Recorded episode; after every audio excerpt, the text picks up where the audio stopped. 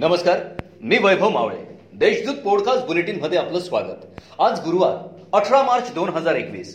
ऐकूयात जळगाव जिल्ह्याच्या ठळक घडामोडी. भारतीय जनता पक्षाची सत्ता असलेल्या जळगाव महानगरपालिकेत बंडखोर नगरसेवकांनी शिवसेनेची साथ धरल्याने सत्तांतर निश्चित मानले जात आहे. दरम्यान शेवटच्या दिवशी महापौर पदासाठी शिवसेनेतर्फे जयेश्री महाजन तर भारतीय जनता पक्षातर्फे भारती सोनौने आणि प्रतिभा कापसे यांनी उमेदवारी अर्ज दाखल केलेत. महानगरपालिकेच्या अभियांत्रिकी महाविद्यालयात कोविड केअर सेंटरमध्ये निकृष्ट भोजन मिळत आहे.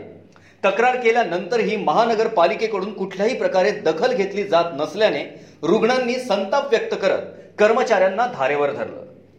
शॉर्ट सर्किटमुळे तालुक्यातील धानोरा खुर्द गावाजवळील करंज गावातील 3 घरांना आग लागल्याची घटना बुधवारी घडली आहे.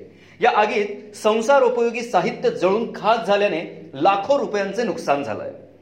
भारतीय जनता पक्षाचे नगरसेवक शिवसेनेच्या गळाला लागल्याने भारतीय जनता पक्षाने नगरसेवकांना नाशिकमधील त्रंबकेश्वर येथे सहलीसाठी रवाना केले होते. मात्र या ठिकाणाहून भारतीय जनता पक्ष नगरसेविका ज्योति बाळासाहेब चव्हाण या बेपत्ता झाल्याने रामानंद नगर पोलिसात याची नोंद करण्यात आली आहे.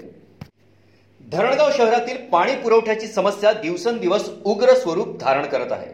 मागील काही दिवसांपासून शहरात 20 ते 22 दिवसाआड पाणी पुरवठा होत होता. त्यात हा पाणी पुरवठा दूषित होत असल्याने नागरिकांचा संताप होत आहे. बोदवड तालुक्यातील मुक्तळ व सुरवाडा रस्त्यावरील नियतक्षेत्र 504 मध्ये लागलेल्या आगीत मोठ्या प्रमाणात वनसंपदेची हानी झाली आहे. रस्त्याच्या दुतर्फा असलेले गवत पेटवल्यानंतर या आगीचा भडका उडत त्याचे वणव्यात रूपांतर झाले. वन विभागाच्या कर्मचाऱ्यांनी उपाययोजना न केल्याने आगीने रौद्ररूप धारण केलं.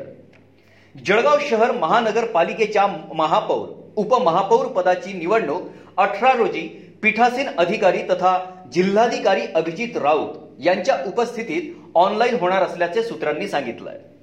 जिल्ह्यात बुधवारी दिवसभरात 7 बाधित रुग्णांचा मृत्यू झाल्याने जिल्ह्याच्या दृष्टिकोनातून चिंताजनक बाब मानली जाते.